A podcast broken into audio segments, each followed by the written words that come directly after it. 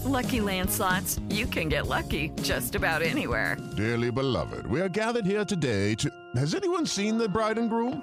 Sorry, sorry, we're here. We were getting lucky in the limo and we lost track of time. No, Lucky Land Casino, with cash prizes that add up quicker than a guest registry. In that case, I pronounce you lucky. Play for free at LuckyLandSlots.com. Daily bonuses are waiting. No purchase necessary. Void were prohibited by law. 18 plus. Terms and conditions apply. See website for details. The following podcast contains explicit language. Welcome to Mom and Dad Are Fighting, Slate's parenting podcast for Thursday, July 25th, the exclusive Besties edition.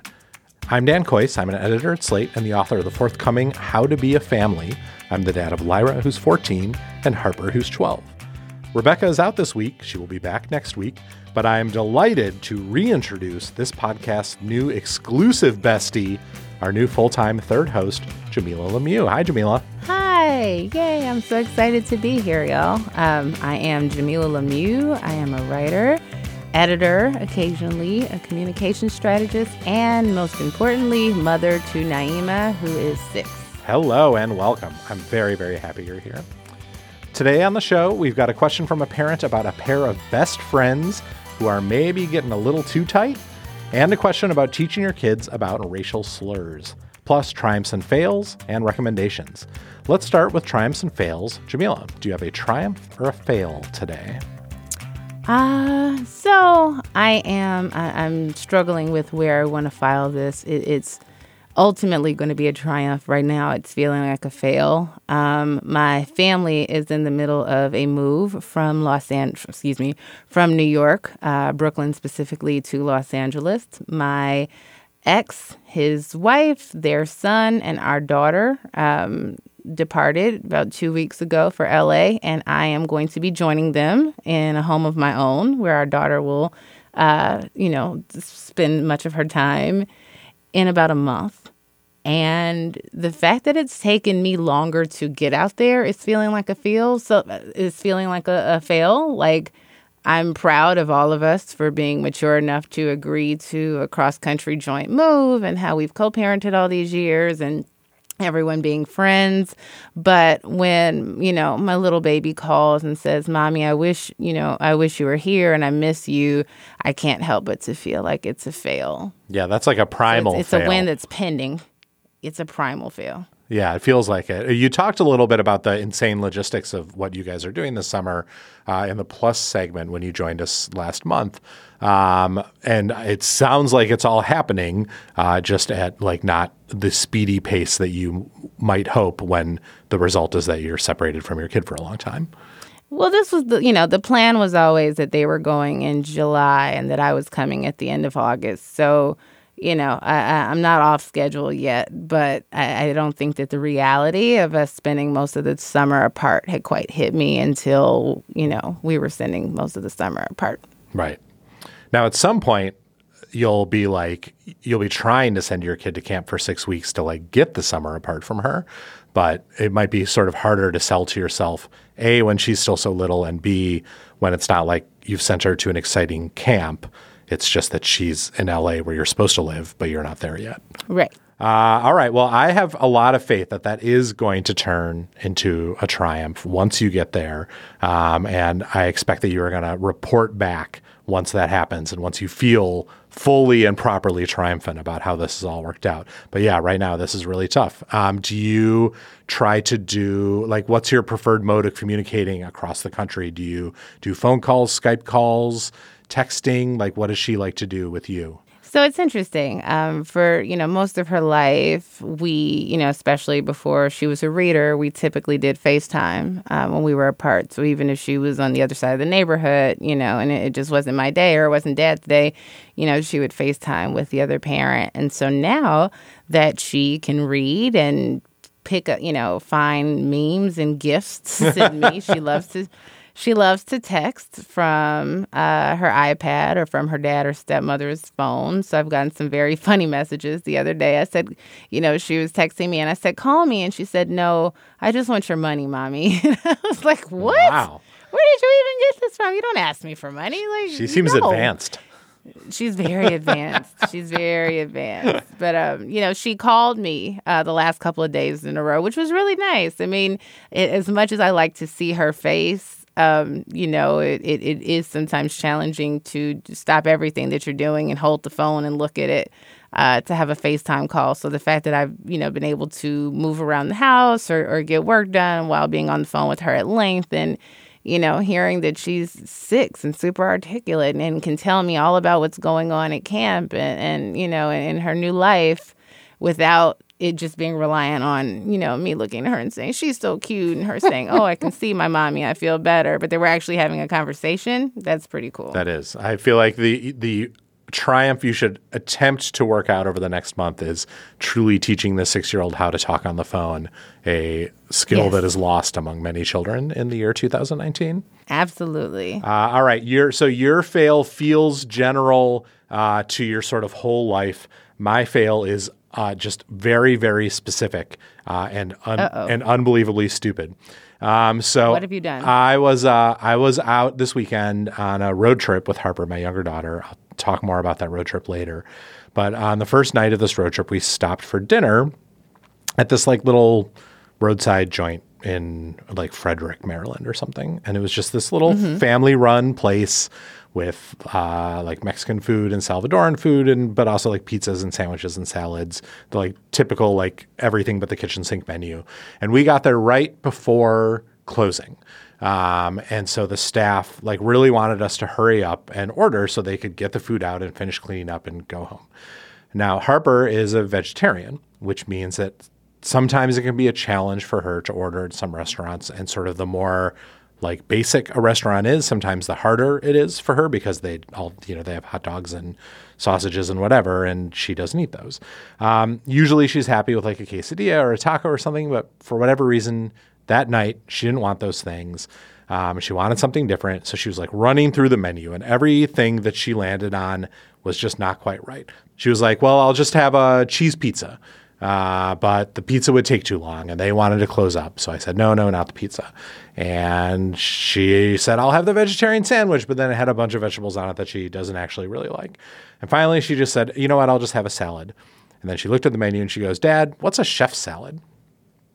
And here is where I will point out something about myself that listeners to the podcast maybe have already ascertained, which is that sometimes when I don't know the answer to a question, I just make up an answer and I assume that it'll be fine. Either that I'm right or that it doesn't really matter that much whether I'm right or wrong. Uh, The the writer Dave Barry has referred to this uh, in his column as uh, male answer syndrome. I definitely know it is endemic to men of a certain age and demographic. Um, but so I and I definitely suffer from it. I you know what? If someone asks me a question and I don't know the answer, I am perfectly fine just bullshitting something and seeing what happens. Um, so, you know, the clock was ticking, and the very nice lady at the counter was just like waiting patiently for us to order, but they clearly wanted to get out of there. And I heard Harper ask this question, and it just turns out that I've never ordered a chef salad before, and I mm. didn't know what it was. So I just said, you know what, Harper, I'm sure it just means, you know, it's like a basic salad with like cucumbers and tomatoes and lettuce or whatever. Mm. Well, it turns out that is not what a chef salad is. Uh, I'm like, wait, before I'm sitting here racking my brain because I'm like, conf- I'm like, Oh, you don't know? Yes, it- I'm not I'm the only one. Uh, it with the Cobb salad, but I have a guess. I have a guess. If I'm not mistaken, it contains olives and ham. Uh, it does contain ham, and Okay. in this case, turkey. It basically is like a regular salad with a bunch of Ah. meat on it, um, which is the opposite of what Harper wanted out of her salad. Uh, and she was not happy, and justifiably so. She was not happy. I had really betrayed her in this case uh, when she looked to me for knowledge. So, like, whatever. We picked up, we picked off most of the meat.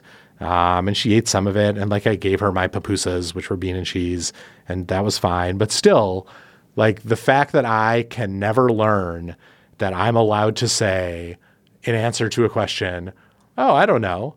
Let's look it up on this device I have in my pocket that's connected to a whole worldwide web of information.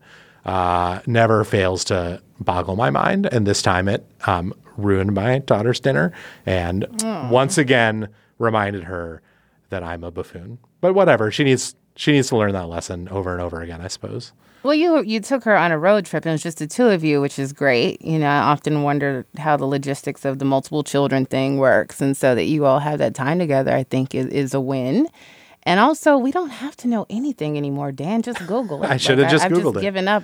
Just Google it. I've, I've literally given up trying. You know, Right. like I'll say, I don't know. Let's look it up together. Because sometimes that also gives me a pass to like, oh, I can respond to a text message and look at my email during family time. You know, but also that that you know, getting her in the habit of understanding that mommy doesn't know everything, but we can find nearly everything. I'm still very married to the idea that daddy knows everything, even though that's so patently not the case. Uh, I just find it delightful to be a font of wisdom. Um, but w- when it turns out that wisdom is inaccurate most of the time, maybe I should rethink that a little bit. I will talk a little bit more about the logistics of that road trip uh, later in our recommendations section because the this fail did occur in the midst of what I think of as a larger weekend long triumph. All right, before we move on to our listener questions, let's talk some business. Please sign up for Slate's parenting newsletter. It is the best place to be notified about all the stuff that slate.com publishes on the subject of raising wonderful children or horrible children if your children are horrible. But you can find out about Mom and Dad Are Fighting, Care and Feeding, our parenting advice column, including columns written by Jamilah Lemieux, um, and all our other content. Plus, every week it's just like a little email that I write and send to 2,500 of my closest friends. Um, usually it includes at least one stupid joke. Please sign up, slate.com slash parenting email. As always, if you have a question you would like us to answer on the air, leave us a message at 424 255 7833, or you can email us at momanddad at slate.com. And please check us out on Facebook. Just search for Slate Parenting on Facebook. It is a great community. It is now 10,000 members strong, but we moderate it so it doesn't get totally out of control. I just booted some asshole today. This week, I posted on the Facebook page the complete list of 100 books that I made for Lyra this summer, the 100 books for a very ambitious teenage reader. Uh, and the post itself has become a really great repository of other people's book recommendations as well. So come join us, search for Slate Parenting on Facebook. On Slate Plus today, we're talking about Jamilah's experience as a parenting advice columnist at Care and Feeding on slate.com. She's going to tell us all about what she's learned, what she's been surprised by, the worst advice she's given so far, and more. Here is a sneak preview of what you'll get. Do you see any like common thread in all of these questions that you receive? Why do people write into a parenting advice column and what are they looking for? To hear segments like that and to get ad-free podcasts, sign up for Slate Plus. Slate Plus is our membership program. It is a great way to support all the work that we do. For just 35 bucks for your first year, you can help cover the cost of producing Mom and Dad Are Fighting, plus your other favorite Slate shows. And in return, you'll get extended ad-free versions of this show and other great Slate podcasts, plus tons of other great benefits. If you'd like to support Mom and Dad Are Fighting, go to slate.com slash mom and dad plus and join Slate Plus today. Okay, onward. Hey, it's Kaley Cuoco for Priceline. Ready to go to your happy place for a happy price? Well, why didn't you say so? Just download the Priceline app right now and save up to 60% on hotels. So, whether it's Cousin Kevin's Kazoo concert in Kansas City, go Kevin, or Becky's Bachelorette Bash in Bermuda, you never have to miss a trip ever again. So, download the Priceline app today. Your savings are waiting. Go to your happy place for a happy price. Go to your happy price, Priceline. Hello, it is Ryan, and I was on a flight the other day playing one of my favorite social spin slot games on chumbacasino.com. I looked over the person sitting next to me, and you know what they were doing? They were also playing Chumba Casino. Coincidence? I think not. Everybody's loving having fun with it. Chumba Casino is home to hundreds of casino style games that you can play for free anytime, anywhere even at 30,000 feet. So sign up now at ChumbaCasino.com to claim your free welcome bonus. That's ChumbaCasino.com and live the Chumba life. No purchase necessary. Group. Void prohibited by law. See terms and conditions. 18 plus. We've got two listener questions today. Here's our first one. It was emailed to us at momanddad at slate.com. Please feel free to email us your queries. This question is being read by the one, the only, Sasha Leonard. Dear Mom and Dad Are Fighting, my four year old daughter is easygoing, funny, and has a bit of a feisty in a good way streak. We recently moved to a new town. We've been here almost a year now. My daughter has been unflappable and has adjusted well. This is the time when you start doing playdates and the kids start choosing their own friendships, more or less. We were excited to see her make friends and try to support the friendships she has made. She plays with lots of different kids at her preschool, and we make plans where she plays with different kids outside of school, too. One girl and my daughter have sealed a strong friendship where they truly love playing together, and they do refer to each other as besties. They are really infatuated with each other right now, so much that I have started getting worried that they are exclusive. I spoke to their teacher about it. She said that they were not mean and did play well with other kids, but did clearly really like each other. And that was okay. Sometimes she separates them at meals so they can focus on eating things and functioning. When I see them outside of school, and especially when they end up in threes, they do leave other kids out, whether they are being mean or just getting carried away with each other. Other kids do end up feeling bad. I do talk to my daughter about it, and I've been picking up some books that talk about these feelings just so she can build some empathy for the situation. I am hypersensitive and overthink a lot, but I am obsessing about these two, even though their friendship is pretty cool. How far do I let things go and work themselves out? Should I be intervening and making them include other kids when they play more overtly in the midst of it all? Is it overkill to warn parents that join us that we are working on being inclusive? Thanks. Their friendship is really cool. You're absolutely right about that. So let's start with that. So these girls are only four years old, and things Mm-hmm. change fast at this age. But I'm really, really glad that your daughter has this special person in her life. And I'm really, really glad that they get along so well. That's totally great. And not every kid has that at different stages of life, especially not when you've only been in town for a year. Like that is a, a great and wonderful thing. I don't think it is your job to intervene every time your your daughter is in a group of kids and she's playing in a focused way with her bestie. I don't think that does anyone any good for you to be like parachuting in every five seconds to be like, oh, what about little Cezanne over there? Shouldn't you play with her? You say um, that you're worried about other kids feeling bad, even though your child's teacher has told you that she doesn't see your child or, or her bestie being mean in any way. You're worried about the sort of bad feelings that come from just sort of uh, like ambient, the ambient exclusionary nature of two kids being totally into one another and focusing a lot of their attention on each other. In my experience, four year olds playing in groups, the larger the group, feel bad almost all the time. Like they also have a lot of fun, but also they get very upset, completely outraged, totally indignant, like a thousand times an hour. And so I just think that like trying to um, defend against every possible instance of every child on the playground feeling bad is fighting a losing battle. One of my most uh, vivid memories ever of parenting uh, occurred when my daughter was four, my older daughter Lyra, and she and her two good friends, Sophie and Katya, were playing at a playground, and all the parents were like at a picnic table hanging out, and the three girls had gone away uh, like into a different part of the playground, and we were marveling at how well they were playing together, and there wasn't any drama between these girls, and neither none of them felt bad about anything. And then at that exact moment, uh, they all came running in like this staggered line with Sophie in the lead, looking just very, very nervous and upset. And then Lyra right behind her, looking completely outraged, just like furious, like, you know, like she had stuck her hand in a in a hive of hornets. And then uh, right behind both of them, Katya screaming at the top of her lungs, Don't tell them! Don't tell them! and that was like, in the end, though they became very close friends now in adolescence, when they were four, their basic interactive mode was someone was constantly enraged at all times. And often all three of them were. And so if you, this letter writer, have a kid who your kid loves and loves being with and doesn't fight all the time, and the teacher says they're not being mean to anyone, I say just like treasure it. What do you think, Jamilah? I am inclined to agree. Um, I'd add, I'm suspecting that this little girl is an only child.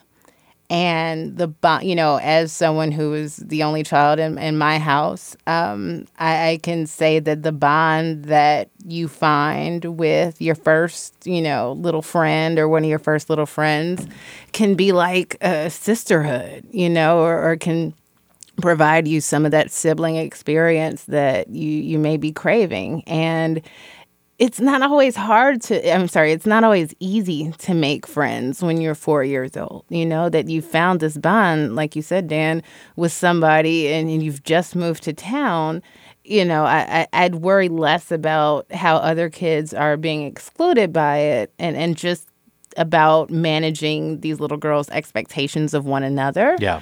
um, that they are given the space to make other friends, that they don't feel like they can't play with other kids, or if they want to do something that doesn't include their bestie, that they're not betraying them in some way. Um, and, you know, of course, uh, continue to encourage them to be mindful of other children. You know, if there's someone who's playing by, you know, him or herself, that these two, you know, that they're not creating the the modern day mean girls clique and and being picky about who can be in their space, but that they're the ones that are kind and empathetic and say, hey, you know, we see you're by yourself. Do you want to come play with us? Um, my daughter has a bestie. Uh, she's now they're both six now. They've been friends since they were two. Um, unfortunately, they are currently separated by distance. Um, but that relationship, I, I've watched it grow and evolve and change and expand to include other people. And and you know they they fight like sisters and they think about each other constantly. And you know this child even though she isn't often in our physical presence at home you know outside of school but she's not far away from our thoughts. And you know it, it's an amazing thing. And and it's a relationship that I and, and her parents you know that we want to continue to nurture and pour into. I've had my oldest friend, we met when we were five, you know, and, and to this day, we're, we're still tight. So I, think that this is a good thing. And it's a good thing to have a child that's capable of making friends. And it's great. I agree that it's great that you, the parents, are thinking about and keeping an eye on the situation and, and that it's important to you that your child feels empathy and, and isn't exclusionary in her friendship. I love the idea, Jamilah, of sort of posing to both these girls hey, you know, you guys are a team, and one thing that your team can do is if you see someone who's lonely or who doesn't have anyone to play with, you can go together to that person and work together to make them feel happier or feel better. Like that's a great way to help avoid any kind of exclusionary feelings, uh, uh, you know, in a, in a smaller group. And if your job as a parent isn't to intervene in the moment on the playground or wherever, what is your job?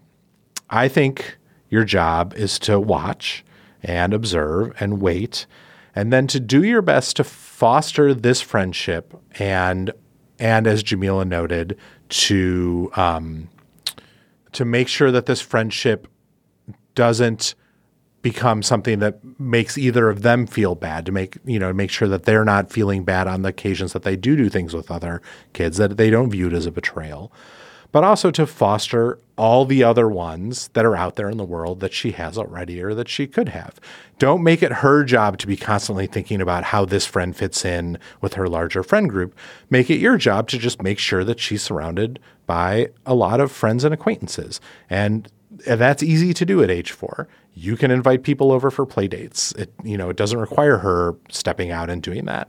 You can invite parents over with their their kids to come over and everyone hang out together. You you're new into town. You may need some friends too. I don't know if you have a bestie yet, but it might be nice for you to find one as well. So outside of this little duo that have that has developed, you have the opportunity to sort of make sure that the world around that duo is also surrounded by other friendly faces. And so your daughter has the chance to interact with these people as often as possible uh, in one on one situations and isn't forced to make a choice. Oh, do I play with my best friend or do I play with this other person?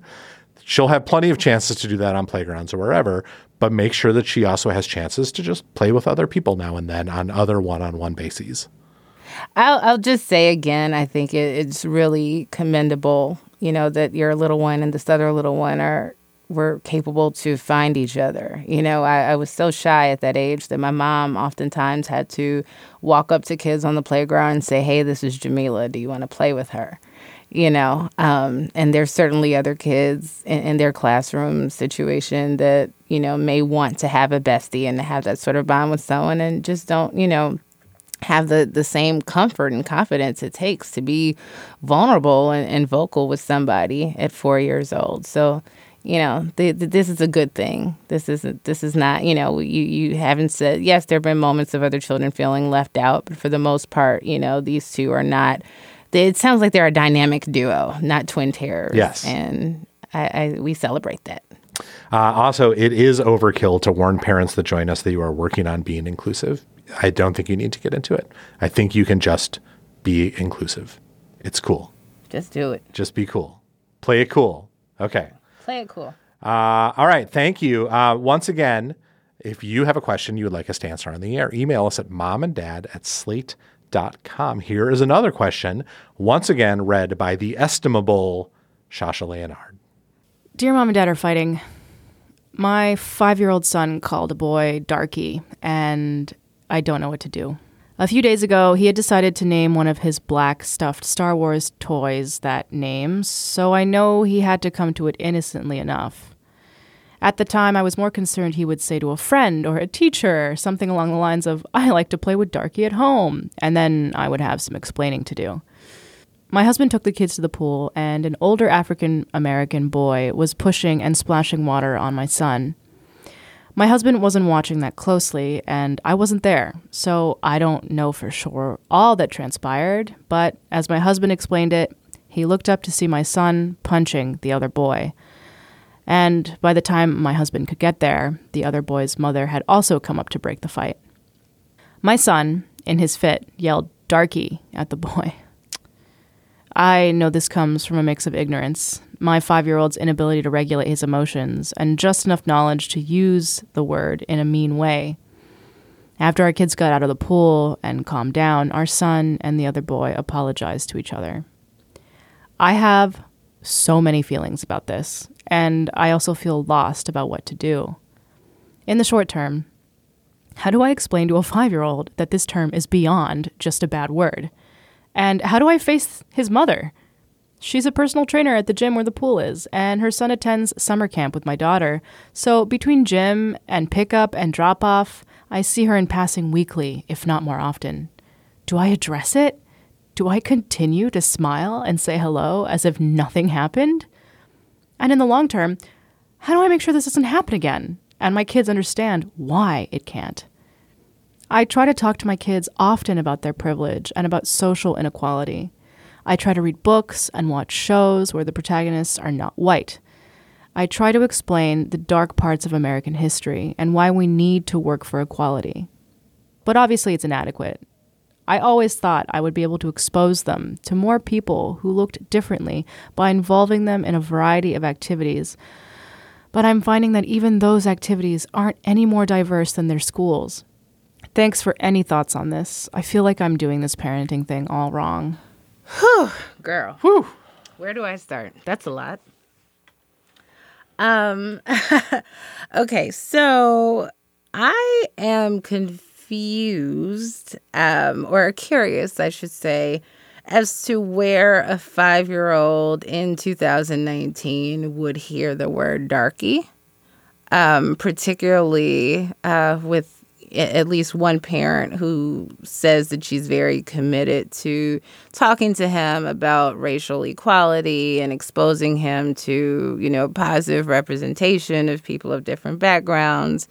That is like from the deep cuts of racism. That's very TBT racial slur. I have never, I've certainly been called the N word in my life, but I've never been called a darky.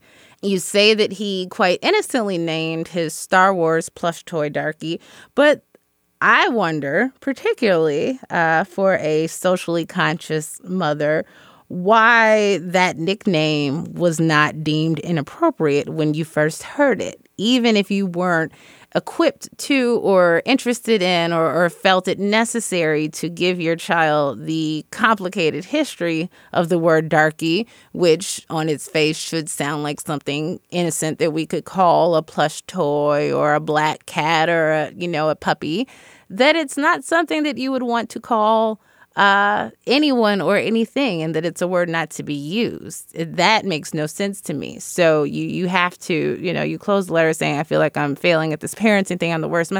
You're not failing. You're not the worst, but you made a mistake. And, and I would like for you to own that. That said, I'm also curious as to how we go from I've got this stuffed toy, it's dark, I call it darky to I'm angry at the black kid at the pool, and there are not a lot of black kids in my life. And so at, at, the first transgression, or, you know, maybe not the first transgression, but in this moment, I'm so upset with him that I call him Darky and that he was observed hitting this boy and calling him Darky. You say that he's older. Your child is five, so I don't know if, if this kid was 10, if he's seven, you know, if he's significantly older or if he's, you know, practically a peer. Um, and and splashing a smaller child is not something that he should have done. And I do wish that you know your husband or his mother or some other adult had observed that and you know addressed it right away so it didn't escalate to the next level. But again, I'm curious, um, and, and you have something to address that your child has, you know, either quite innocently, um, and I say innocently because he is five, so he's either for the second time accidentally landed on the worst possible word choice imaginable, short of the N word, um, in, in reference to a person or inanimate object that is darker than him, or because he's heard someone use this word, decided that the best way to defend himself against uh, uh, an African American child who has made him upset is, you know, with physical violence. And again, the boy was splashing him. We don't know who hit first. I, I won't infer too much into that, but that he called this child Darky says something the fact that you gave the doll a pass, you know, the stuffed animal, and said, oh, well, ooh, I hope he doesn't say this in front of anyone else, allowed the door to be open for him to uh, use that language toward an actual person. So, one, who is he spending time around? If this isn't language that you think he's gotten from your house or you know, perhaps that he hasn't gotten from either of his parents, are there grandparents? Are there, you know, older people in your community that he spends time with? Are there other people your age that he spends time with um, that you can't 100% vouch for who, who may be using this language uh, within earshot of him or directly to him, unbeknownst to you? You have to go back and make it clear to him um, that this is not something that is to be said and that it's absolutely devastating. And yes, it, it sucks and it, it, it, does not feel good to be splashed with water or to be called, you know, any number of little nasty names that kids use for each other. But Darky has a, a particular kind of weight, you know, that you told this child that something was wrong with him because he was a black kid uh, if you do feel confident or, or that there's a possibility that somebody, some other trusted adult has been using this language in front of your child, you have to assess if this is somebody who belongs in their life in the first place, you know, or in the case of, of a grandparent or somebody that it may be harder to say, well, we just don't go over there, we just don't spend time with them, that you need to make it clear to them that what that their view of the world is not your own and it is not something that you want your child exposed to. And if they continue to do that, then there will be consequences, such as not having access to this child outside of, say, family gatherings. And if you're really about that life, you could say you can't see them then either. I agree with everything you're saying, except that I would bet a thousand dollars that he has never actually heard anyone use this term. Really? Only just just because. I mean, look, I know that that racists are endlessly inventive uh, in their uh, horribleness, but I just agree with you that this that this is just like not in common parlance. That it's not. I just don't think if you're going to encounter a racial slur out in the wild, I just don't think it's going to be that one. And so, and it just seems like like it's much more likely that in the way that kids name their stuffed animals brownie and orangey and yellowy and whatever, he just named a stuffed animal, probably like a Darth Vader or whatever, this name. And then and so and so I guess what I my feeling is the error that the mom made, which as you note was an error, was not that she let someone be around her kid who uses this word, probably I'd bet, but that when she heard him coin this phrase as far as he knew, she didn't immediately step in and say, Hey, I know that you did not mean it in this way, but here's why that word hurts people's feelings. Here's the history behind it. Let's have a broader talk about racism and its effects and talk about why using that word is hurtful. I mean, don't you think that's so much more likely? So if it if it began and ended with the Star Wars toy, you know, and, and the issue was that the toy had been brought out the house and, and he'd used the word publicly and and you know in the presence of somebody black or in the presence of you know other people outside the family, and then there was some pushback or some embarrassment, then I would be more inclined to go with that. Mm-hmm. You know, and I'm thinking, I, I, I'm not a Star Wars person. I'm thinking, okay, well, maybe this was a Darth Vader toy, and it really was kind of Darthy, and Darthy becomes Darky. Like, uh, I'm, I'm giving the benefit of all doubt to that.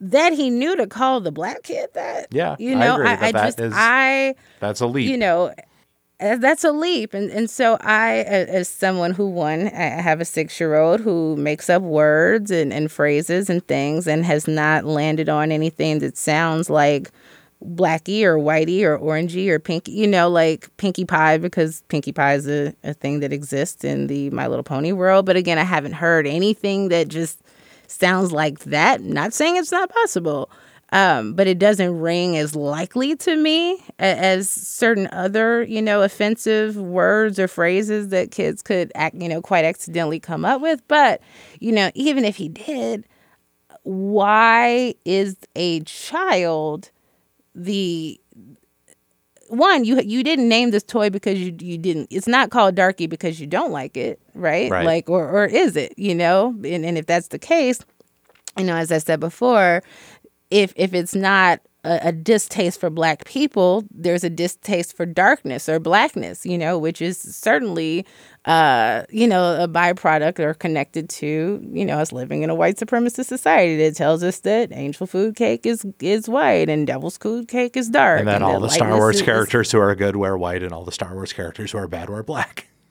Exactly you know so so there's that um and then i think of the mother and i'm curious you know because she says that the kids you know basically shook hands and apologized to one another. I wonder if she heard the word at all you know because i don't know that my kid and I would be shaking hands. I'm not saying we're just gonna, oh, you know, let's all fight. I'm gonna fight. You're gonna fight. We're just gonna fight together with this other family because they, you know, they called you that word. But I'd want a conversation right then and there with the other parent if I'd heard that. So yes, that does imply the mom did not hear it at all. Yeah. that implies that the mom did not hear it. Um, so now you're stuck with do I just try to do the work of re educating or, you know, explaining racial slurs to my child in, in hopes that he never uses one again and we just move on from this? Or do you wait for when this child, you know, this little boy, says something to his mom, you know, and it could be months down the line. It, it could be coming, you know, Black History Month, the only time they talk about our culture at school, and, and he's reading something, you know, and, and somebody gets called a, a darky at a lunch counter during a sit in, he's like, that's what the little boy at the pool called me. So, as hard as a conversation as it's going to be, I'd say one, you and your husband need to identify any possible root causes or culprits. Two, talk to your child. And three, after you've talked to your child, you need to reach out to this woman and say, I'm not sure if you're aware of this. You know, my husband overheard this we've been struggling to figure out, you know, how best to approach you, you know, how best to address this with our with our child and also, you know, how best to engage you with this because it is sensitive and it is difficult and it, it's painful for us, but it's obviously not the same sort of pain um, connected to this language that that you may have experienced. But we just want you to know that in our home we take this seriously and that we, you know, we we apologize unequivocally, um, you know, whether your child heard it or not, and we're committed to making sure that these things don't happen again. I think that's extremely good advice, and I think in the end, regardless of whether whether the son has a grandpa somewhere who's using this um, 19th century term, uh, or whether he just coined it himself and it's totally possible that I'm wildly underestimating the possibility that he heard it somewhere. The fact remains that in that moment, he wanted to lash out against this other kid, and he chose two ways to do it, right? And one was punching, clearly, which is clearly intended to hurt, and the other was using this word, which was also clearly intended to hurt. And so the fact that he, as you say, is using this word to hurt a black kid suggests that regardless of this mom's good intentions, despite this mom's good intentions and all that she says she is doing, he's definitely already at age five internalized to some extent the idea that black is bad. And that idea is pervasive in the culture. And that's the idea that you're fighting as a parent when you're trying to talk to your kids and teach them about the way the world works. And so that conversation is crucial to have right now you should have had it already, but it's time to have it now. And you just have to be really, really clear. I think I I know that when my kids were this age, I struggled all the time with this idea that oh, to have this conversation with them would just be to expose them to so much of the world's evils, and why do I want to do that? Uh, and it took me a long time to really understand uh, that that is not my job. Like that my job is to talk through with my kid who is never going to suffer the brunt of those particular evils, how they can best avoid doing those evils in the world and what those evils truly are. And even at age five, your kid is capable of understanding these things. And you, at age whatever you are, are capable of initiating and having that conversation. So do it.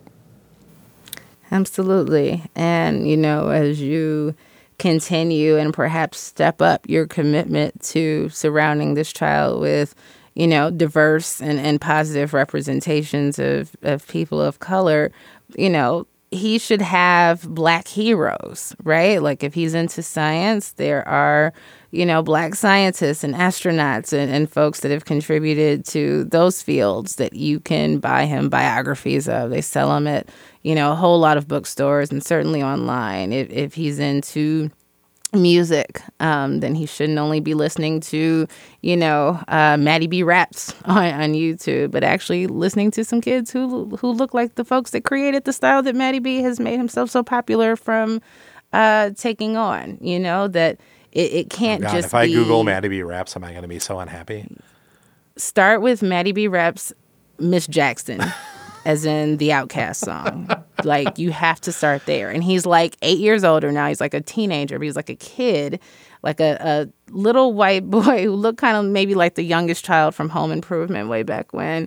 And he's singing Miss Jackson by Outkast. And you'll never forget it. It'll stay in, in your mind forever. But he's he's a popular kid and bless his little heart. But that you know that, your child needs not just barack obama not just dr. Martin luther king. He needs black heroes. And, and, if there aren't a lot of black folks in his community that you can point to and say hey this person is the city councilman or this person is the you know the chief firefighter or however they bring firefighters that he's looking at, at people not just from history or recent history but um or i should say not just from history in terms of the civil rights movement or, or you know during the fight for abolition but people from the present and, and recent past who do not look like him, who do cool things that make him feel inspired, not just because they made it in spite of being darkies, but because they are cool or talented or creative or funny or smart and, and contribute to our world in some way. And that should be normal to him that he sees black folks as people, that he sees not just our plight,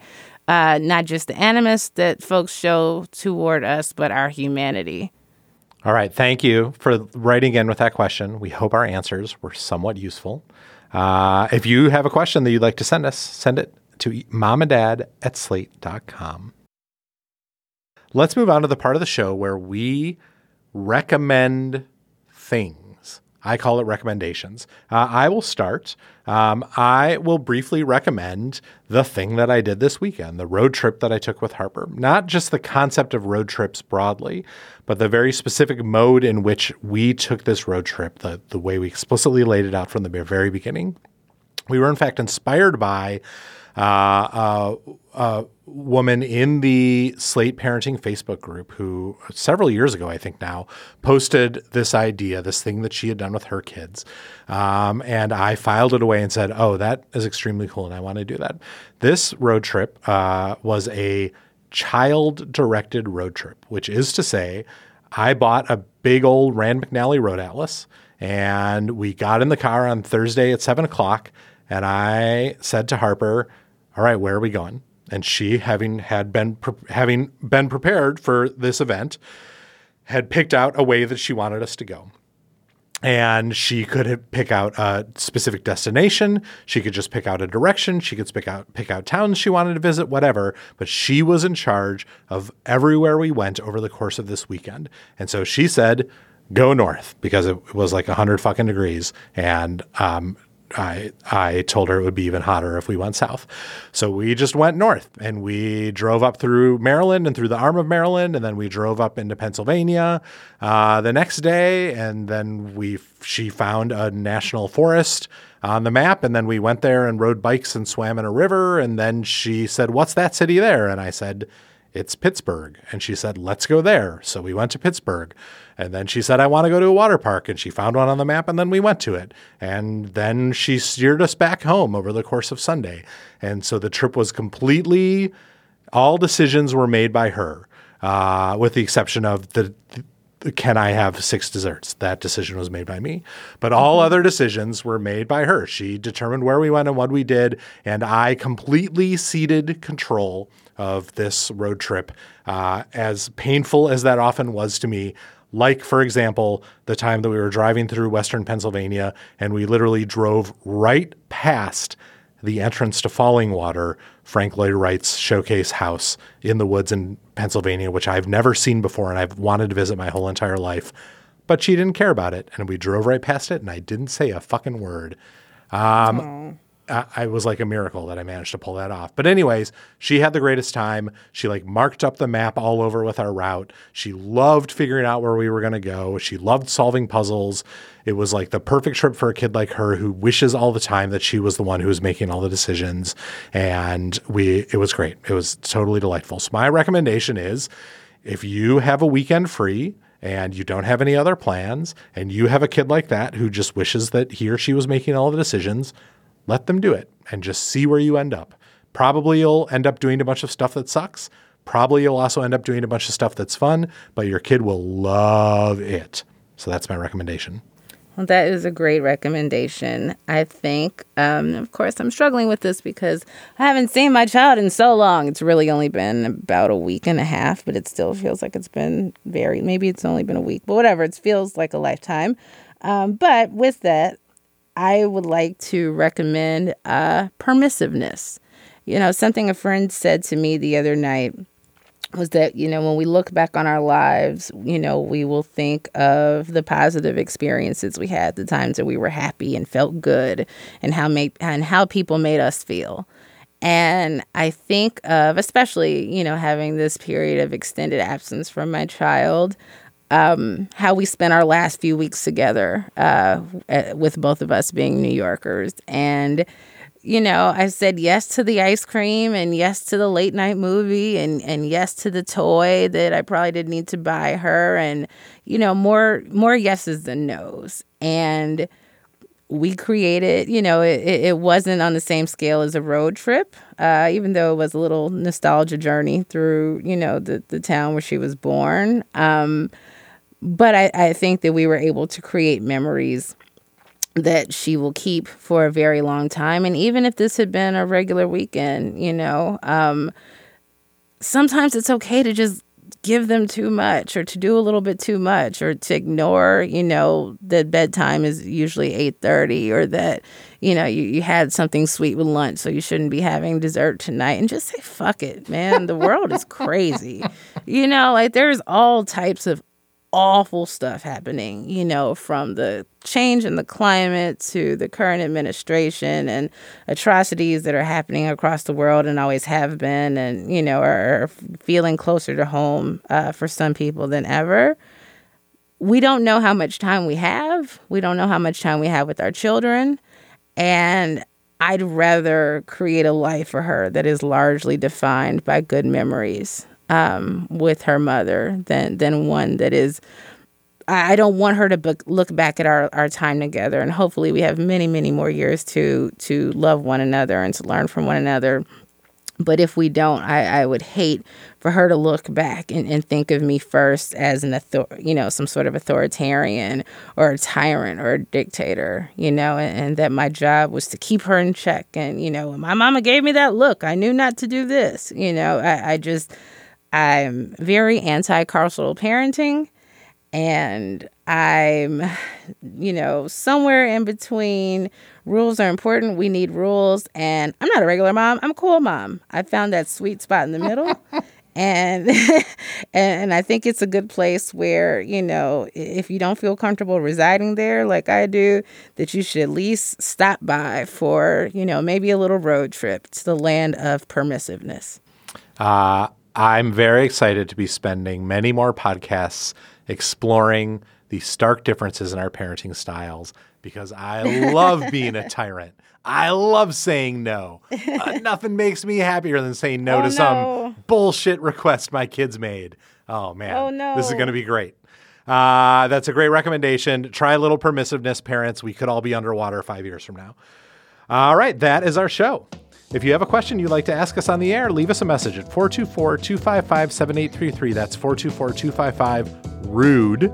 Or email us at momanddad at slate.com. Join us on Facebook. Just search for Slate Parenting. Mom and Dad Are Fighting is produced by Jess Jupiter. For Jamilah Lemieux, I'm Dan Kois. Talk to you next time.